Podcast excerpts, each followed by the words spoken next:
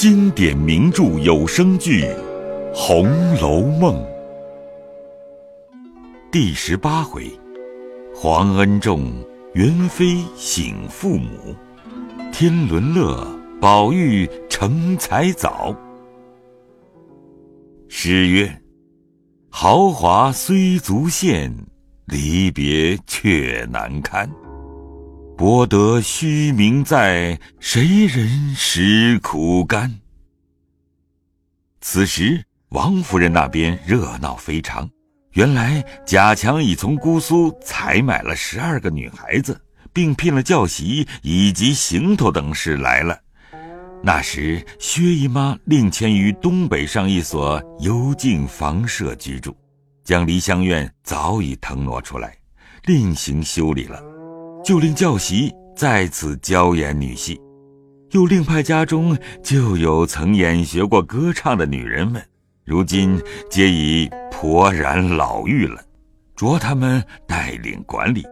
就令贾强总理其日用出入银钱等事，以及诸凡大小所需之物料账目，又有林之孝家的来回。采访聘买的十个小尼姑、小道姑都有了，连新做的二十分道袍也有了。外有一个带发修行的，本是苏州人士，祖上也是读书仕宦之家，因生了这位姑娘，自小多病，买了许多替身皆不中用，足的这位姑娘亲自入了空门，方才好了，所以带发修行，今年才十八岁，法名妙玉。如今父母俱已亡故，身边只有两个老嬷嬷，一个小丫头服侍，文墨也极通，经文也不用学了，模样又极好。因听见长安都中有观音遗迹，并贝叶遗文，去岁随了师傅上来，现在西门外牟尼院住着。他师傅即精演先天神术，于去东圆寂了。妙玉本欲扶灵回乡的，他师傅灵记遗言，说他衣食起居不宜回乡，在此静居，后来自然有你的结果，所以他竟未回乡。王夫人不等回完，便说：“既这样，我们何不接了他来？”哎呦，请他，他说侯门公府必以贵势压人，我再不去的。她既是官宦小姐，自然骄傲些，就下个帖子请她何妨？林之孝家的答应了出去，命书起相公写请帖去请妙玉。次日遣人备车轿去接等候话，暂且搁过。此时不能表白。当下又有人回宫城上等着糊东西的纱绫，请凤姐去开楼捡纱绫。又有人来回，请凤姐开库收金银器皿，连王夫人并上房丫鬟等众皆一时不得闲的。宝钗便说：“咱们别在这里碍手碍脚，找探丫头去。”说着，同宝玉、黛玉往迎春等房中来闲玩，无话。王夫人等日日忙乱，直到十月将近，信皆全备。各处监管都交清账目，各处古董文玩皆已陈设齐备。采办鸟雀的，自仙鹤、孔雀以及鹿、兔、鸡、鹅等类，悉已买全，交于园中各处相景饲养。贾强那边也演出二十出杂戏来，小尼姑、道姑也都学会了念几卷经咒。贾政方略心意宽敞，又请贾母等进园，色色斟酌，点缀妥当，再无一些遗漏不当之处了。于是贾政方择日提本，本上之日奉朱批准奏。次年正月十五上元之日，恩准贾妃省亲。贾府领了此恩旨，一发昼夜不闲。年也不曾好生过的。转眼元宵在耳，自正月初八日，就有太监出来先看方向，何处更衣，何处宴坐，何处受礼，何处开宴，何处退息？又有巡查地方总理、官房太监等，带了许多小太监出来，各处观防。当帷幕，只是贾宅人员何处退，何处跪，何处进膳，何处起事，种种遗注不一。外面又有工部官员，并五成兵备道打扫街道，撵逐闲人。贾赦等督率匠人扎花灯。烟火之类，至十四日，俱已停妥。这一夜上下通不曾睡。至十五日五鼓，自贾母等有觉者，皆按品服大庄。园内各处帐舞盘龙，莲飞彩凤，金银幻彩，珠宝争辉，顶焚百合之香。平插长春之蕊，静悄无人咳嗽。贾赦等在西街门外，贾母等在荣府大门外，街头巷口俱系帷幕挡严。正等得不耐烦，忽一太监坐大马而来，贾母忙接入，问其消息。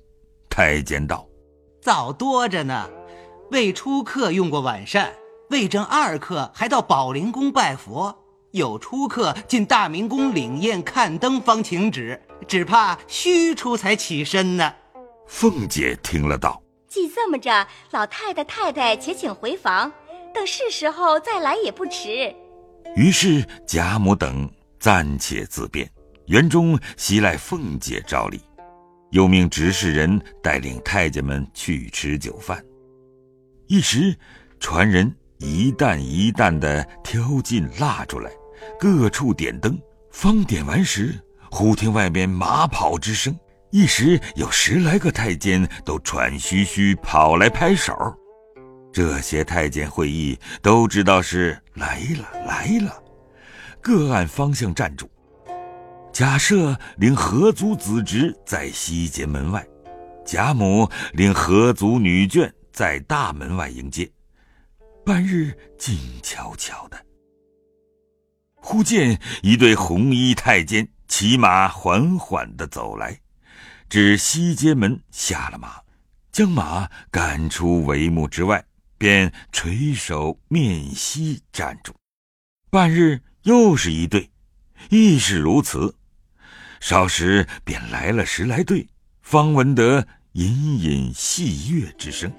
一对对龙精凤煞，雉羽魁头，又有削金提炉焚着玉香，然后一把曲柄七凤黄金伞过来，便是官袍带履，又有执事太监捧着香珠、绣帕、束鱼、拂尘等类，一对对过完，后面方是八个太监抬着一顶。金顶金黄绣凤板鱼，缓缓行来。贾母等连忙路旁跪下，早飞跑过几个太监来扶起贾母、邢夫人、王夫人来。那板鱼抬进大门，入仪门往东去，到一所院落门前，有执服太监跪请下鱼更衣，于是抬鱼入门。太监等散去，只有昭容、彩嫔等引领元春下狱。只见院内各色花灯烂灼，皆系沙绫扎成，精致非常。上面有一扁凳，写着“体仁慕德”四字。元春入室更衣毕，复出，上于进园，只见园中香烟缭绕。花彩缤纷，处处灯光相映，时时喜悦声喧，说不尽这太平气象，富贵风流。此时自己回想当初在大荒山中青埂峰下，那等凄凉寂寞，若不亏赖僧跛道二人携来到此，又安能得见这般世面？本欲作一篇登月赋，省亲送，以致今日之事，但又恐入了别书的俗套，按此时之景，即作一赋一赞，也不能形容得尽其妙；即不作赋赞，其豪华富丽，观者诸公亦可想而知矣。所以倒是省了这功夫纸墨。且说正经的为事。且说贾妃在轿内看此园内外如此豪华，因默默叹息，奢华过费。忽又见知府太监跪请登舟，贾妃乃下舆。只见清流一带，势如游龙，两边石栏上皆系水晶玻璃各色风灯。点得如银光雪浪，上面柳杏珠树虽无花叶，然皆用通草绫纸绢一式做成，粘于枝上的。每一株悬灯数盏，更兼池中荷杏福禄之属，亦皆系罗棒羽毛之类做就的。珠灯上下争辉，真系玻璃世界，珠宝乾坤。船上亦系各种精致盆景珠灯，珠帘绣幕，贵极兰饶，自不必说。已而入一石岗，岗上一面扁灯，明现着“了听花絮”四字，按此四字，并“有凤来仪”等处，皆系上回贾政偶然一试宝玉之刻意才情耳。和今日认真用词匾联，况贾政世代诗书，来往诸客秉事作陪者，悉皆才技之流，岂无一名手题传？竟用小儿一戏之词，苟且搪塞，真似暴发新荣之家，滥使银钱，一味抹油涂朱，必则大书。前门绿柳垂金锁，后户青山列锦屏之类，则以为大雅可观。其石头记中通部所表之宁荣贾府所为哉？据此论之，竟大相矛盾了。诸公不知，待蠢物将原委说明，大家方知。当日这贾妃未入宫时，自幼亦系贾母教养。后来添了宝玉，贾妃乃长子，宝玉为弱弟。贾妃之心尚念母年将迈，始得此地，是以怜爱宝玉，与诸弟待之不同，且同随祖母，客位暂离。那宝玉未入学堂之先。三四岁时，已得贾妃手引口传，教授了几本书，数千字在腹内了。其名分虽系子弟，其情状有如母子。自入宫后，时时带信出来与父母说：“千万好生抚养，不言不能成器，过言恐生不虞，且致祖母之忧。”眷念切爱之心。刻未能忘。前日贾政闻熟诗背后赞宝玉偏才尽有，贾政未信，是巧遇缘已落成，令其题传，聊一试其情思之清浊，其所拟之匾联，虽非妙句，在幼童为之，亦或可取；即令使民工大笔为之，故不费难。然想来，倒不如这本家风味有趣，更使贾妃见之，知悉其爱弟所为，亦或不负其素日切望之意。因有这段原委，故此竟用了宝玉所题之联额。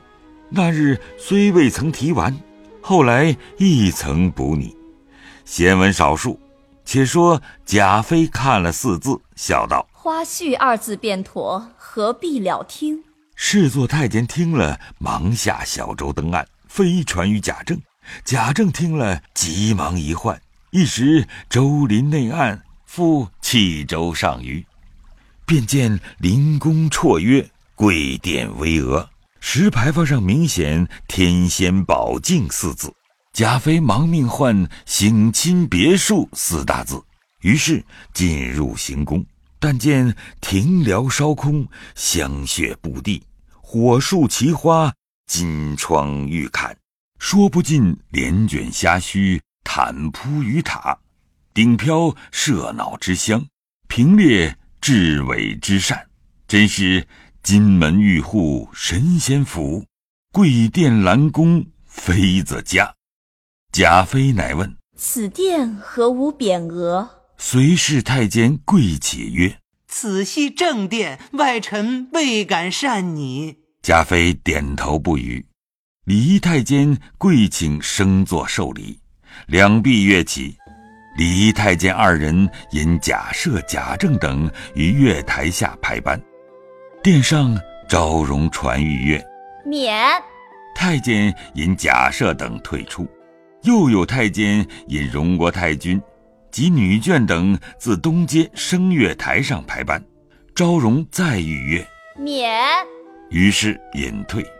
茶以三献，贾妃降座，乐止，退入侧殿更衣，方备省亲车驾出园。至贾母正是，欲行家礼，贾母等俱跪止不迭。贾妃满眼垂泪，方彼此上前私见。一手搀贾母，一手搀王夫人，三个人满心里皆有许多话，只是俱说不出，只管呜咽对泣。邢夫人、李纨、王熙凤、迎叹息三姊妹等俱在旁围绕，垂泪无言。半日，贾妃方忍悲强笑，安慰贾母、王夫人道：“当日既送我到那不得见人的去处。”好容易今日回家，娘儿们一会，不说说笑笑，反倒哭起来。一会子我去了，又不知多早晚才来。说到这句，不禁又哽咽起来。邢夫人等忙上来解劝，贾母等让贾妃归坐，又逐次一一见过，又不免哭泣一番。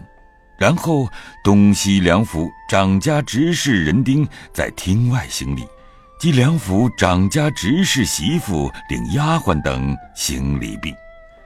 贾妃因问：“薛姨妈、宝钗、黛玉因何不见？”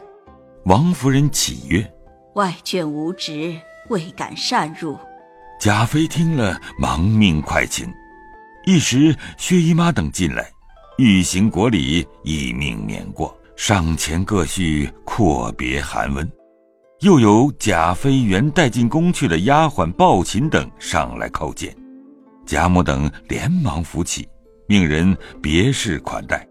执事太监及彩嫔、昭容各侍从人等，宁国府及贾赦那宅两处自有人款待，只留三四个小太监答应。母女姊妹深叙些离别情景，及家务私情，又有贾政至帘外问安，贾妃垂帘行餐等事，又隔帘含泪为其赴约。田舍之家虽积言不薄，终能聚天伦之乐。今虽富贵已极，骨肉各方，然终无意去。贾政亦含泪祈道：“臣草莽寒门，纠群鸦鼠之中，其义得争凤鸾之瑞。今贵人上赐天恩，下招祖德，此皆山川日月之精奇，祖宗之远德，忠于一人，幸其。”正夫妇，且今上启天地生物之大德，垂古今未有之旷恩，遂肝脑涂地，臣子岂能得报于万一？唯朝前夕替，忠于厥职外，愿我君万寿千秋。乃天下苍生之同幸也。贵妃切勿以郑夫妇残离为念，闷愤襟怀，更其自家真爱。唯夜夜兢兢，情甚恭肃以事上，殊不负上体贴眷爱如子之隆恩也。只以国事为重，暇时保养。切勿纪念。园中所有亭台轩馆，皆系宝玉所题。如果有一二稍可御目者，请别赐名为姓。元妃听了宝玉能提，便含笑说：“我尽意了。”贾政退出。